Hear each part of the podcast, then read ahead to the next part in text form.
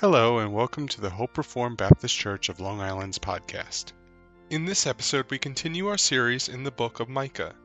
This lesson was presented by Mr. Lawrence Jeffrey on March 7th, 2021, during Sunday School. The lesson's title is The Corruption of the People and discusses Micah chapter 3, verses 9 through 12. Please be sure to subscribe to this podcast to hear future episodes. You can also visit our site, hopereformedli.net, and find us on Facebook and Sermon Audio for more information.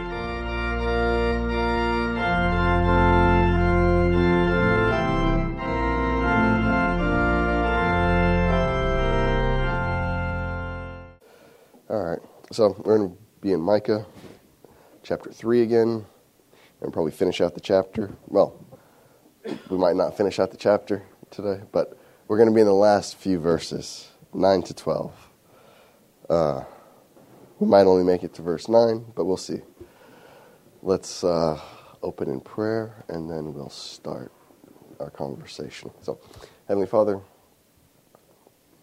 Lord, we always thank you, Father, that we could gather together as your people on your day, Lord, and we do so again when we mean it, Lord. You have called us out of a life of darkness and solitude, Father, and brought us into the kingdom of your Son and united us with each other and with yourself, Lord. And you've made us part of something that is much bigger than any one of us, Lord, that spans all of time and all of history, Lord God. And we thank you for that, Lord, and we thank you, Father, that you haven't left us without instruction, that you haven't left us without understanding, but you've given us your word, Lord. And you've shown us how it is that we're to live, Father. We pray for wisdom, especially now as we begin to look into your word, that you would guide us and teach us and uh, open our eyes, our ears, and our hearts, Father, so we might see, hear, and understand, Lord God, and grow in grace and in truth, Father, and help us to uh, take these lessons and learn to do them, Lord God, that we might not just be hearers of the word only, but also doers, Father. We pray these things in your Son's name. Amen. All right. This one that we're going to be looking into is near and dear to my own heart. It's one of those things that I feel passionately about on a number of levels. And I think that um, when we go through these things, when we look at these things, um, it's very easy to look at them in the abstract, very hard to look at them in the practical sense. So hopefully we can get a better understanding of our calling as believers and get a better understanding of the world that we live in because this deals directly with both things, both problems. Let's let's look at what we're going to be reading here. Uh, we'll pick up from verse 5 and read through, but we're going to be covering 9 to 12, and I want to focus in on one particular part. All right. So let's look here.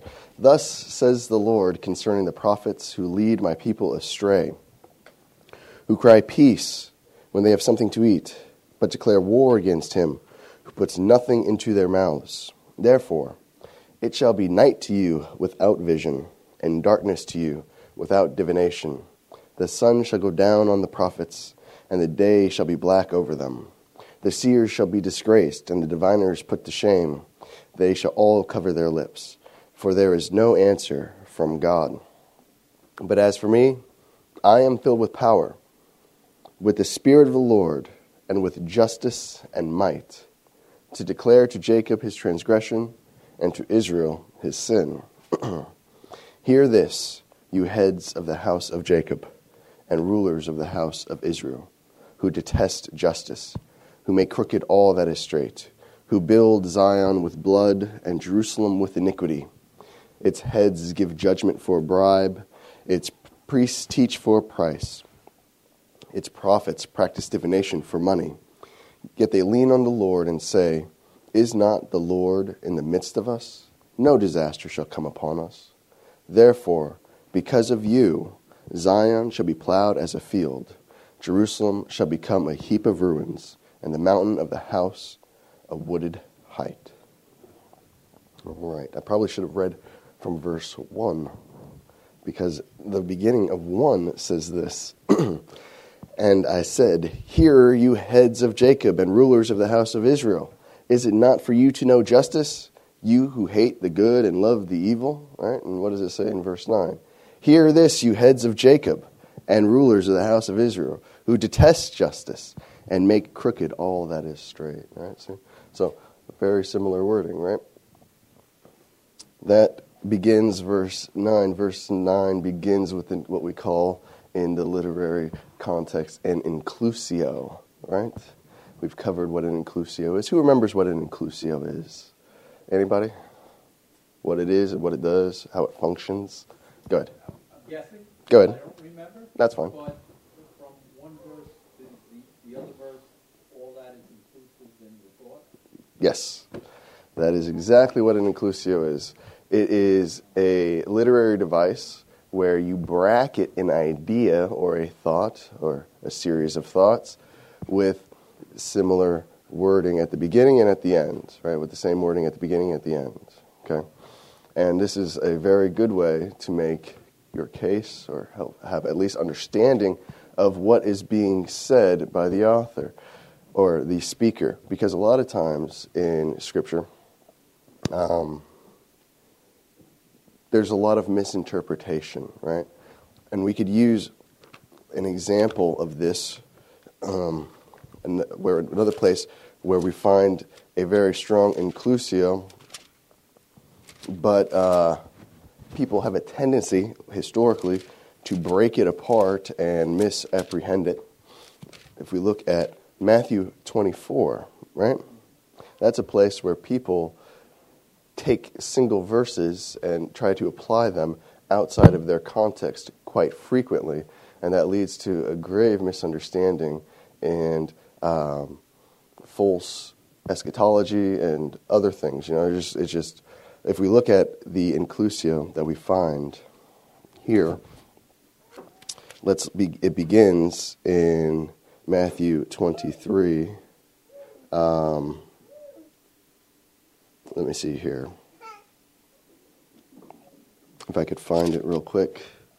All right, all right. So in verse 36, we see this of 23. Truly I say to you, all these things will come upon this generation, right? And then there's a list of all kinds of things that is going to happen. And then later on, Jesus says the same thing. I just have to find that as well. I didn't really uh, look this up during my study time when I was going through this. This was just a thought off the top of my head just now, just to give you an idea. Where it says it elsewhere uh, later on. What's that? 47. Ah, thank you very much. Yes, exactly the same words. Truly, I say to you, he. Uh, uh, no, no, no, no, not 47. I'm sorry. It's somewhere in here. It's okay. I don't want to read the entire chapter to find my inclusio here. But um, needless to say, it is it is uh, in there elsewhere. Yeah, I'm not going to go through and read the entire chapter. Thank you. 34. There we go. Beautiful. I got to turn a page. That's my problem. All right. Yeah. Truly, I say to you, uh, this generation will not pass away until all these things take place. So, the similar wording there gives us our inclusio. Therefore, all of those things that are in between there are is, it's one thought, one idea. It's all included. Okay. Now, um, that's an example of where it's important to understand the literary context. Like authors use this device in order to make certain that we have an understanding that this is all one thought. Okay? And to tie seemingly disjointed ideas together.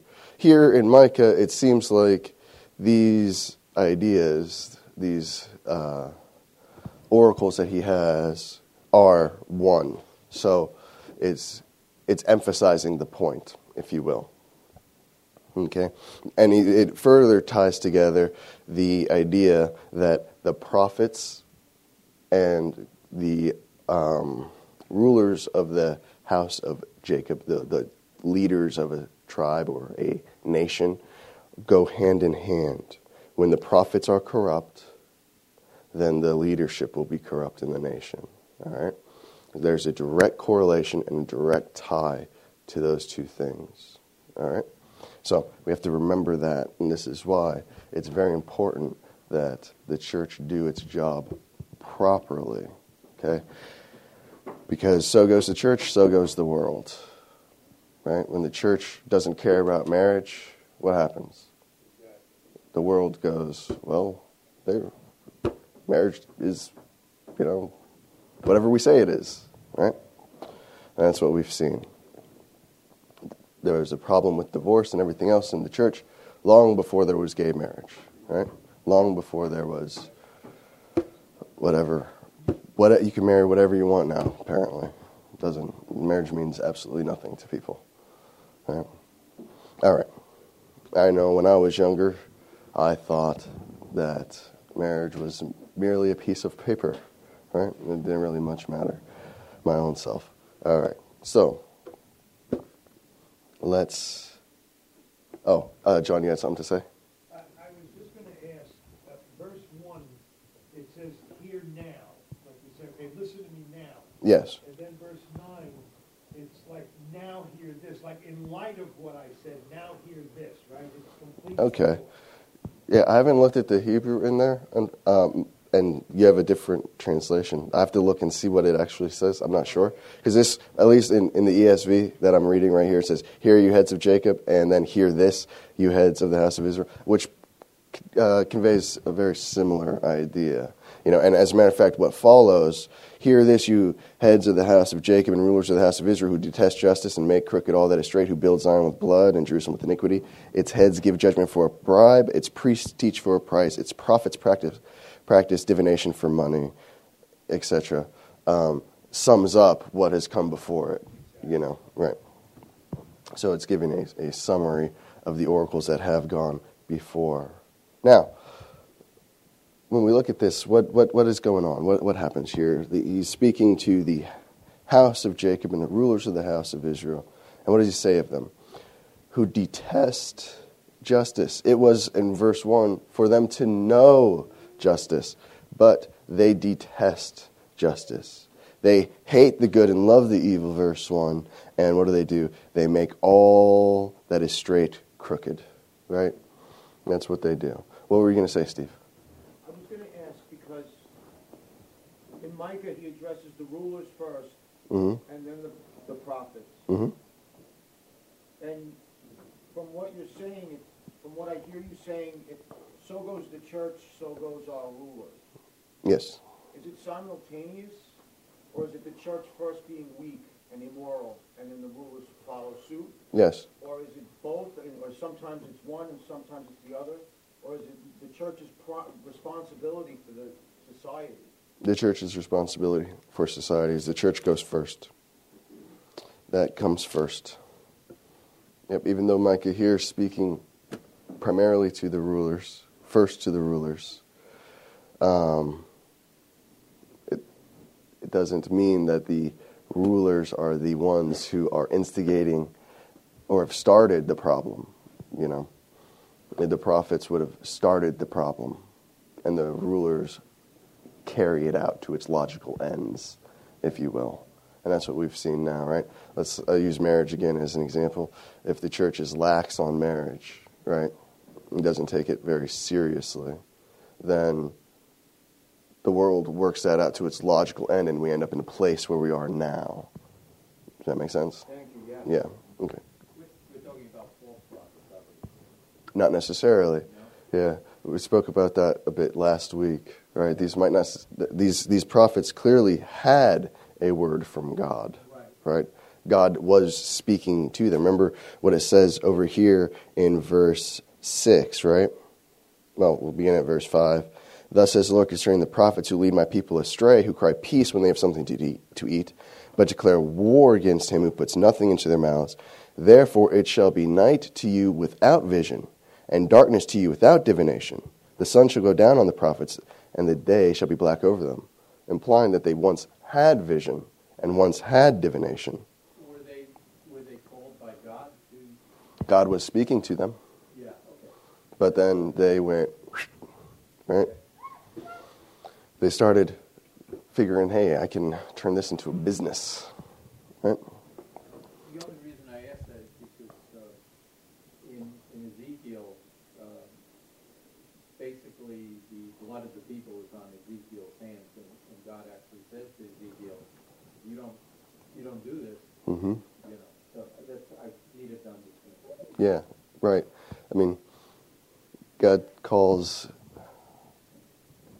Prophets, and sometimes they don't deliver.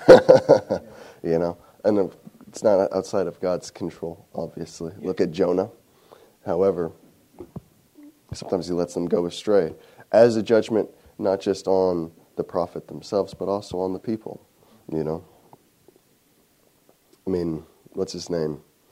Um, Paul Washer talks about the false prophets that we have in our day today as a judgment on those who are sitting in the pews, right? That's what they want, right? Those itching ears and everything else. Now, does it mean that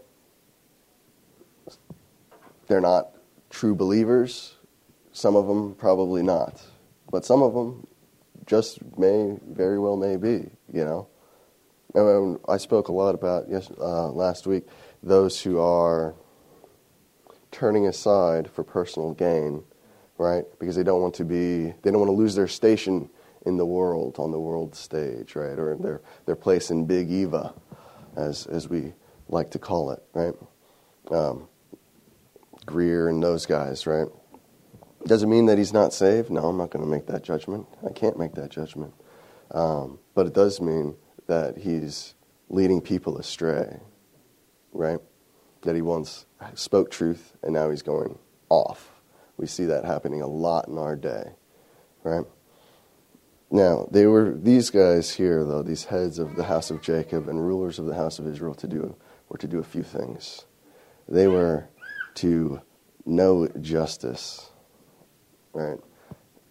That's an interesting thing. We spoke about this a little bit when we were dealing with verse 1 and said they were supposed to know God, right? God is justice and everything else. But let's give a more practical definition of justice now, okay? All right. So, justice in the Hebrew, the mishpat, mishpat, however you want to say it, I don't know. it's Hebrew, mishpat. Um, what is justice? What is ju- what comes to mind when you think of justice? We could ask like Pontius Pilate, what is truth, right? What is justice? What is it? Give me a definition. Getting what you deserve. Okay? Anything else? Consequences for actions. All right?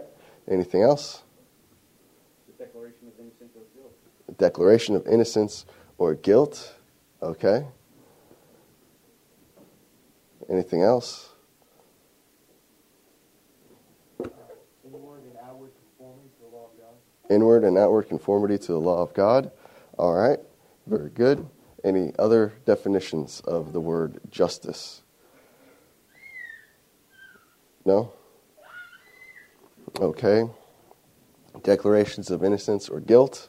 So if a judge, if there's a killer and the judge finds him guilty and he actually did the crime, that's justice. No, that's not all of it.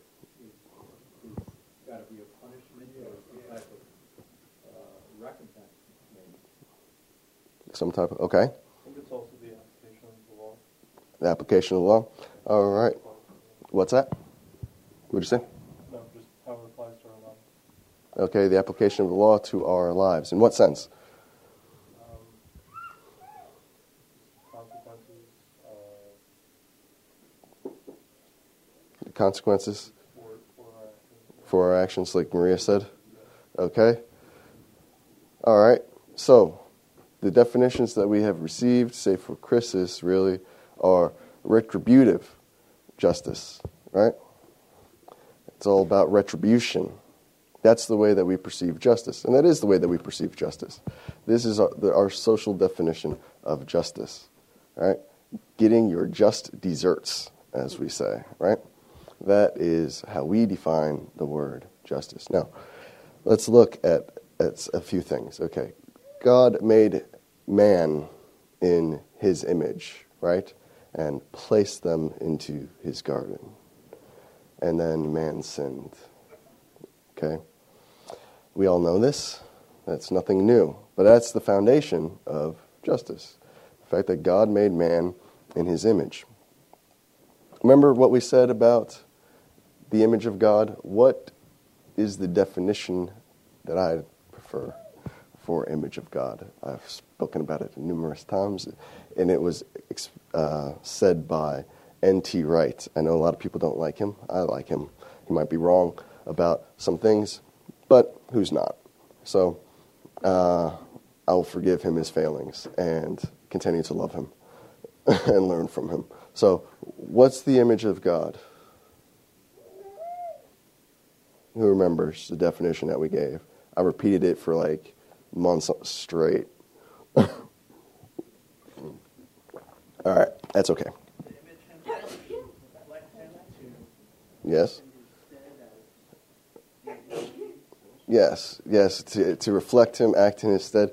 The definition that we had given of the image of God is exercising God's wise stewardship in the world and reflecting the praises of all creation back up to God, right?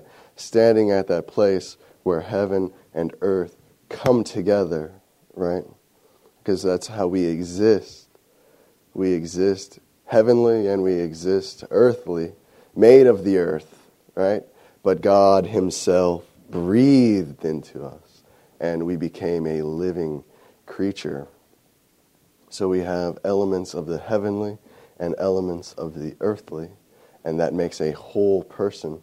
So we are called by God to, again, exercise God's wise stewardship over His creation, as you said, His representatives, and at the same time, as the representatives of the earth, reflect all the praises of creation back up to God. Now, remember what we spoke about early on when we started talking about Micah. Um, I used the example from that book about the stonemason, right? And him building the church, that cathedral. And he understood the stones, and all, even stones are made for the glory of God. And so he took his work seriously. He took every stone seriously, understanding that it was made by God, for God, and in that sense participates in God, and therefore must be treated with respect. Not the same way we treat a human being with respect, but as God's creation. And then hearing the stone, listening to the stone, understanding the stone's spirituality. Um, forming it and shaping it, bringing out its glory, its beauty that God put into it, and using it in that sense to praise God, reflect, reflect God's glory in the works of His hands in the earth, right? That's one way that a person may reflect the praises of creation back to their Creator, right? That's and at the same time, he's fulfilling his first calling, right? Exercising wise stewardship over God's creation. The two aren't mutually exclusive, they go hand in hand. Now, as God's representatives, as his image, that means we are to rule the world, govern the world, steward the world according to his definitions of good and evil, of beautiful and ugly, etc., right? Of good and evil. Uh, this means all men are equal before God, right? Being made in him, his image, and have what we as Americans call God given rights or inalienable rights, right? This is the foundation for the Declaration of Independence. Unfortunately, we have something in there called uh, nature and nature's God, which is wholly inadequate and more deistic than anything else. Very wrong headed. Um, it doesn't deal with the reality of our being made in the image of a very personal and definite creator. So, this is the foundation of what justice is. All right. Now, our society talks and makes much of justice. We hear all the time, right? Talk about social justice or economic justice, which is the same thing as social justice. All these different types of justice that you'll hear. I mean, my goodness, you go to any university, you'll have black rights, women's rights, you know, East Asian rights, all these different rights classes that you can attend and find out how all of these different groups have been oppressed and therefore need justice and whatever else, right? But the problem is they have no basis for what they call justice. They have no foundation for it. There's no solid foundation for justice. And it seems to change daily, right? Something that everyone would have agreed is wrong a year ago. Now, if we don't support and applaud, we are just bigots and haters and oppressors, and we need to be utterly destroyed because we're acting unjustly towards that person or group of people, right? There is no definition of justice that is solid. Now, this comes from an idea from our buddy Pythagoras, right? You guys know Pythagoras was, the Pythagorean theorem, all those sorts of things. Now, um, he had this idea, he coined the term, anyways, as far as I know, uh, homo mensura, right? Man, the measure. And this is what we're seeing now is that idea being taken to its logical end. Homo mensura simply is man is the measure of all things, okay? Uh, everything is relative to man's apprehension and to his experience, thus making all truth relative, right? If we are the ones who uh, are the measure of justice, not God, God isn't justice. We measure justice, we measure goodness, we measure truth, we measure beauty by ourselves. We're transitory, right? We are temporal. And as temporal beings, and if we are the definition of those things, or we define those things, then the definition of those things is temporal, it's transitory. It is not absolute. Therefore, it changes as we change, right? There's no absolute standard for justice. There's no absolute standard for goodness. There's no absolute standard for anything. And that's what we're seeing in our day today. We're seeing this idea being taken to its logical end. And what do we have? chaos, right? This is the death of absolutes or transcendentals, right? Now, I was given a, the wonderful book by Jacob, by Richard Weaver, called The Ideas Have Consequences. He wrote this book after um, 1945, uh, after the um, Second World War, right? And he was just looking back and saying, well, how did this happen? And where is it going? Right? And he was right on, right on. He prophesied back then the ills that we're facing today is fantastic. I highly recommend. I read it twice. It was so good last week. You know what I mean? It was excellent. But everyone should get a copy and everyone should read it. I don't think he went far enough, but it was great. He understood the problem to a T. It is the loss of transcendentals. That's our problem. But that's not the only problem. I mean, transcendentals, this is where he didn't go far enough.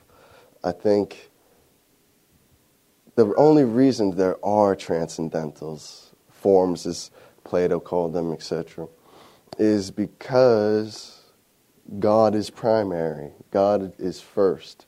He existed first. He is unchanging, immutable, simple. Therefore, justice is God, right? Etc. And that idea cannot change because God does not change, right? It's very basic in that sense. But that's why there are no transcendentals. We eliminate God. God is dead, as Nietzsche says. Therefore, we have to take his place, as he understood and he saw uh, very well what that would lead as well. And he lived it out madness, right? Chaos. Ended, he ended his life in a bed of literal madness. He went crazy himself. Okay, so because with the death of transcendentals, there is no good, no bad, no virtue, no vice, no truth, no falsehood, no justice, no injustice.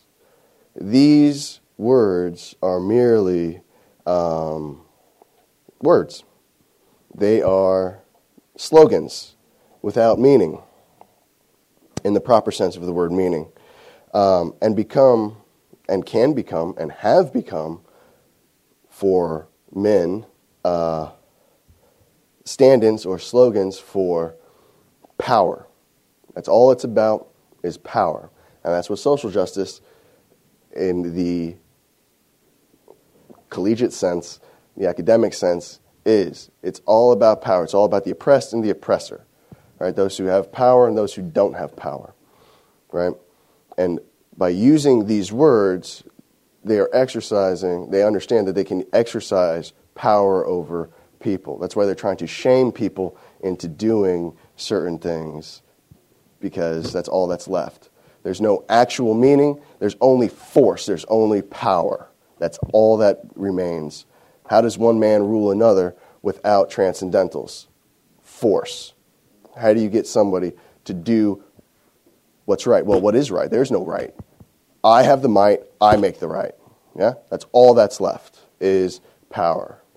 So, that's what we see in our day today. Why can these people riot and loot and whatever else?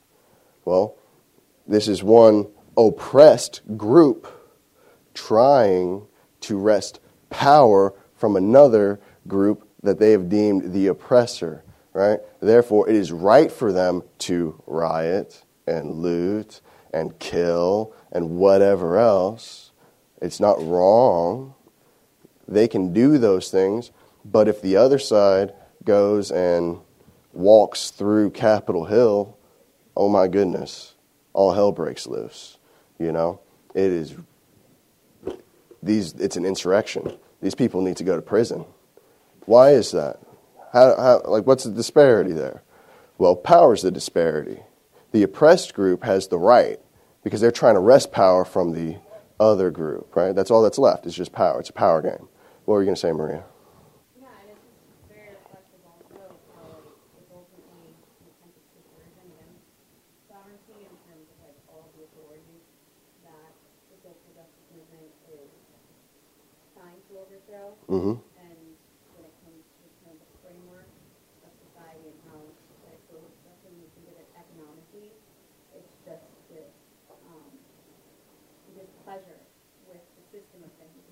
the label. It is. It is a displeasure. You know why it's a displeasure? And this goes back to Richard Weaver's book. Because people were promised much, right?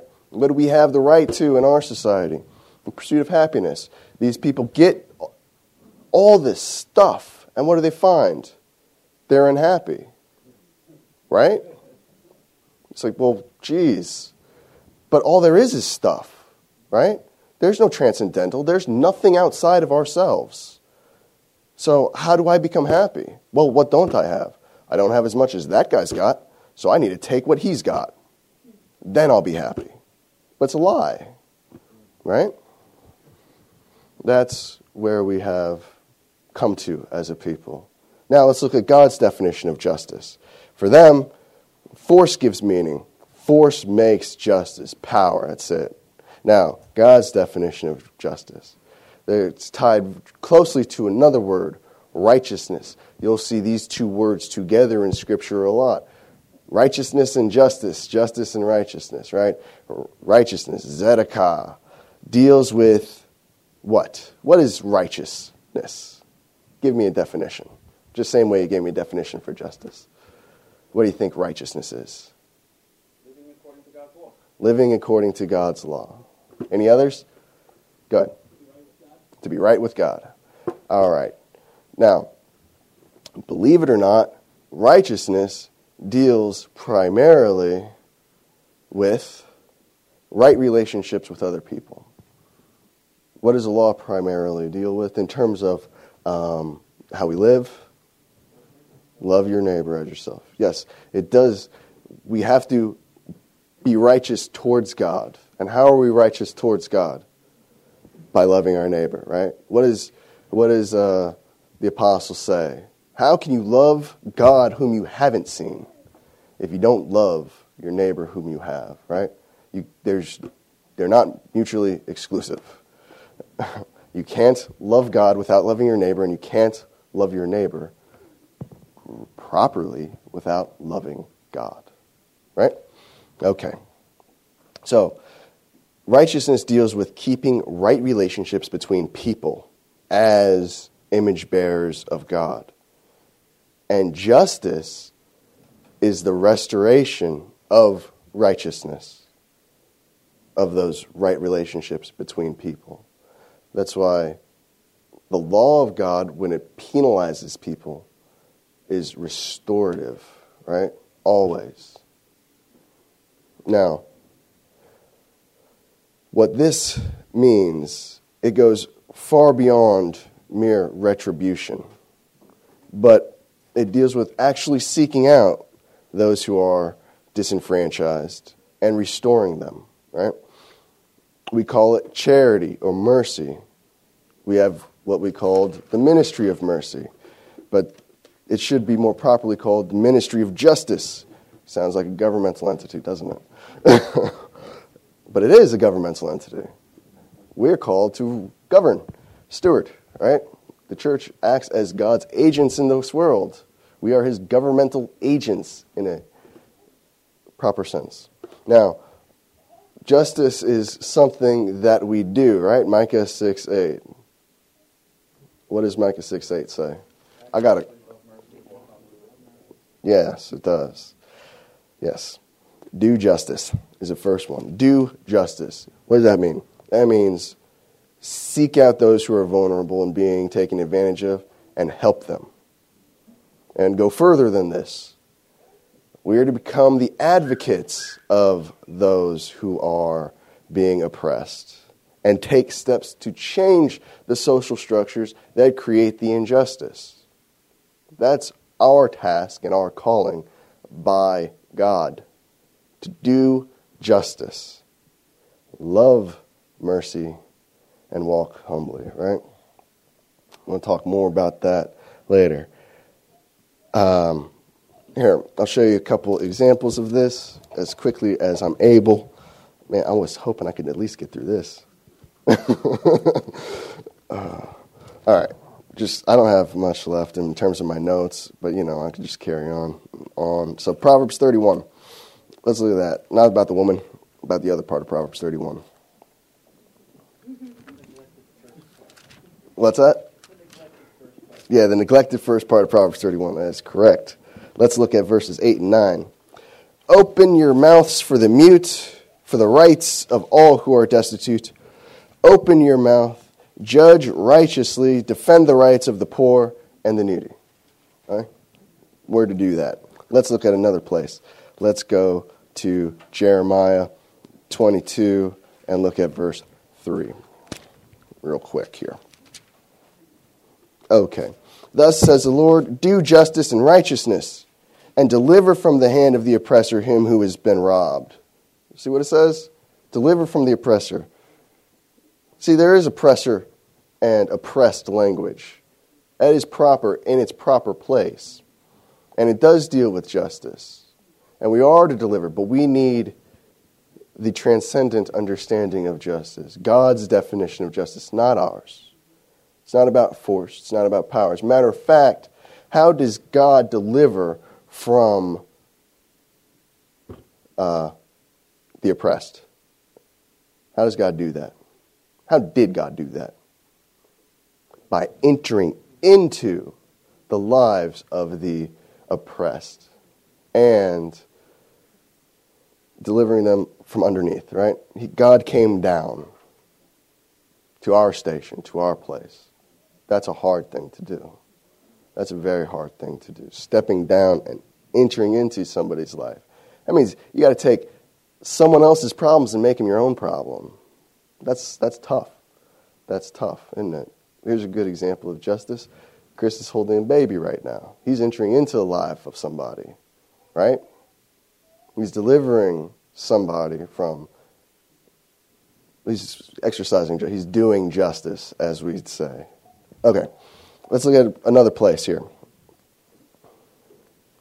Let's go backwards. Let's go to the left, as Voddie Baucham is wont to say. Proverb, or Proverbs, we just did Proverbs, sorry. Psalms, the book of Psalms, the book of Songs.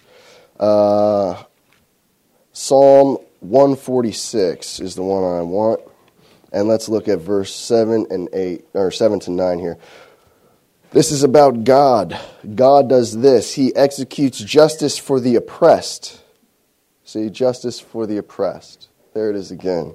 And how does he do this? He gives food to the hungry. The Lord sets the prisoners free. The Lord opens the eyes of the blind. The Lord lifts up those who are bowed down.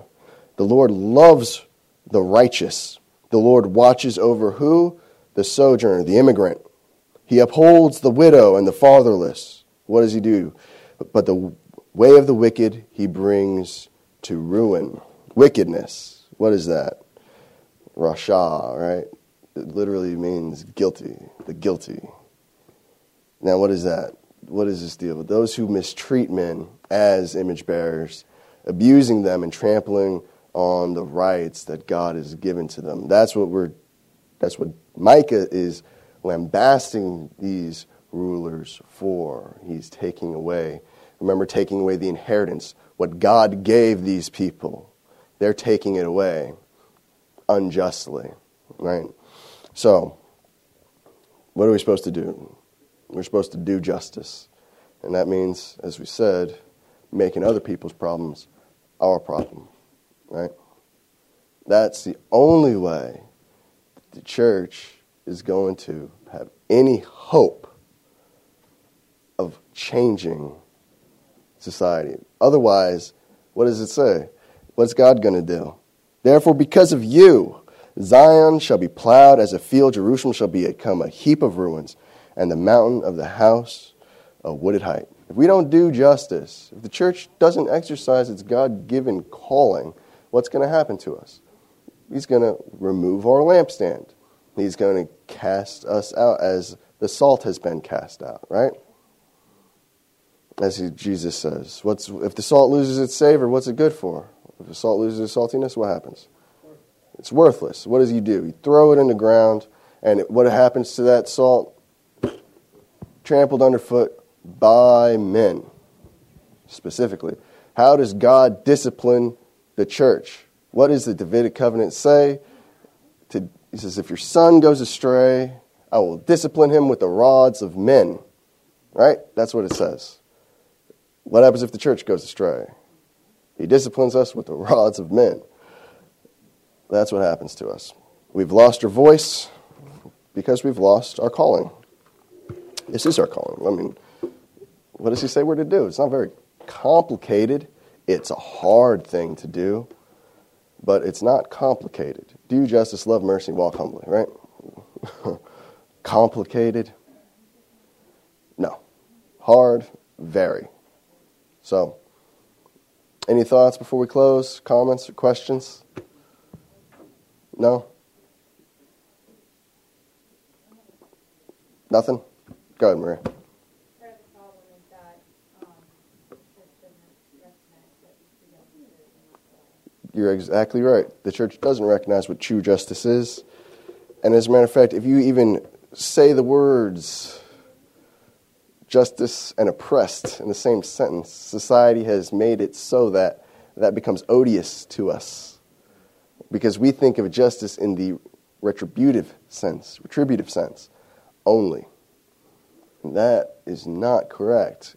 We need to think of justice in the restorative sense right? We need to deliver justice to the oppressed.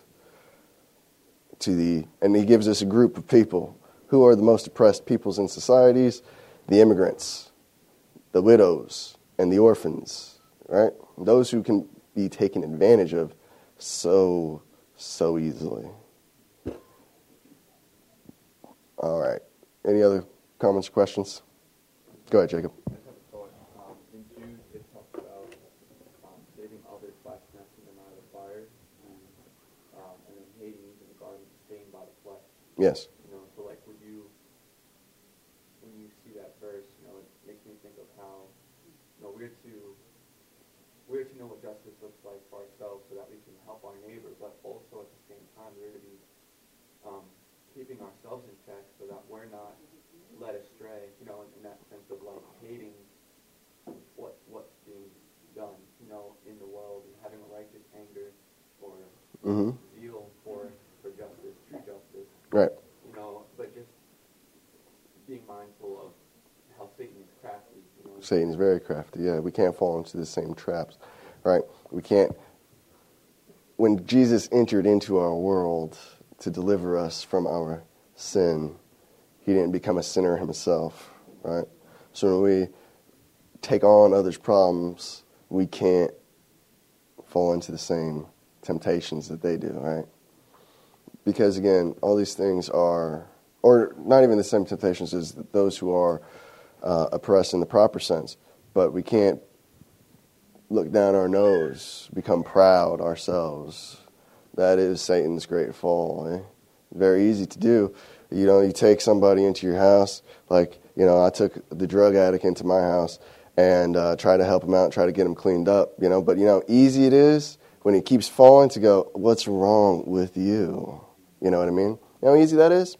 Can't do that. Can't do that. All right. Good.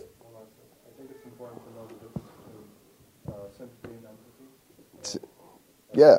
Sympathy, good. Empathy, straight from the pit of hell. All right. Yes. give sympathy, but you can fall into another person's Right. Right. Right. Empathy is experiencing somebody else's emotions. All right? That's what empathy is. Taking on their emotions. That's not the same thing as taking on their problems. Sympathy is taking on their problems. The word comfort means it's a combination of two words, right? Calm and forte, with strength. When you come alongside somebody to comfort them, you're supposed to be strong, not bring yourself down into their weakness and lift them up, not let them drag you down. Right? Empathy drags you down, and nothing ever is accomplished. Then you have two people wallowing in a mire. Sympathy lifts up. Big difference between the two. All right, I got to pray and close. All right, so Heavenly Father, Lord, we thank you, Father God, that you are a God of justice, that justice is your throne and righteousness is your footstool, Father God. And you saw fit to enter into our world, Lord God, the world that you made, to take on flesh, dwell among us, take our problems on, bear the six of the world, Lord God, and die on our behalf. We thank you, Lord Jesus, for this. We thank you, Father, that you sent your Son to do this great work of salvation, that you've loved us so much that you would do this on our behalf, Father. And we, Lord God, uh, we pray, Lord, that we would be a people who does justice, who loves mercy, and always, always is humble before you, Father. That we would live our lives coram deo before your face, mindful of your law, that it would never, ever depart from our minds or our hearts, Lord. And we pray, Father, that um, even now as we begin to worship you, Lord, that you would guide us in that worship, that it would be a worship that is pleasing and honoring to you, that we might um, come before you and give you glory, Lord, that you would hear us, hear our pleas, hear our prayers, Lord God, hear our songs of praise and adoration, that you would remember us, Lord, as we partake of your table and as we hear your word, that you would transform us and change us and move us, Lord, that we might be molded and shaped into the image of the true man, your Son, Lord. And we pray, Father, that we might take that word that we have received and go out into the world and truly do justice. We pray these things in Christ's name. Amen.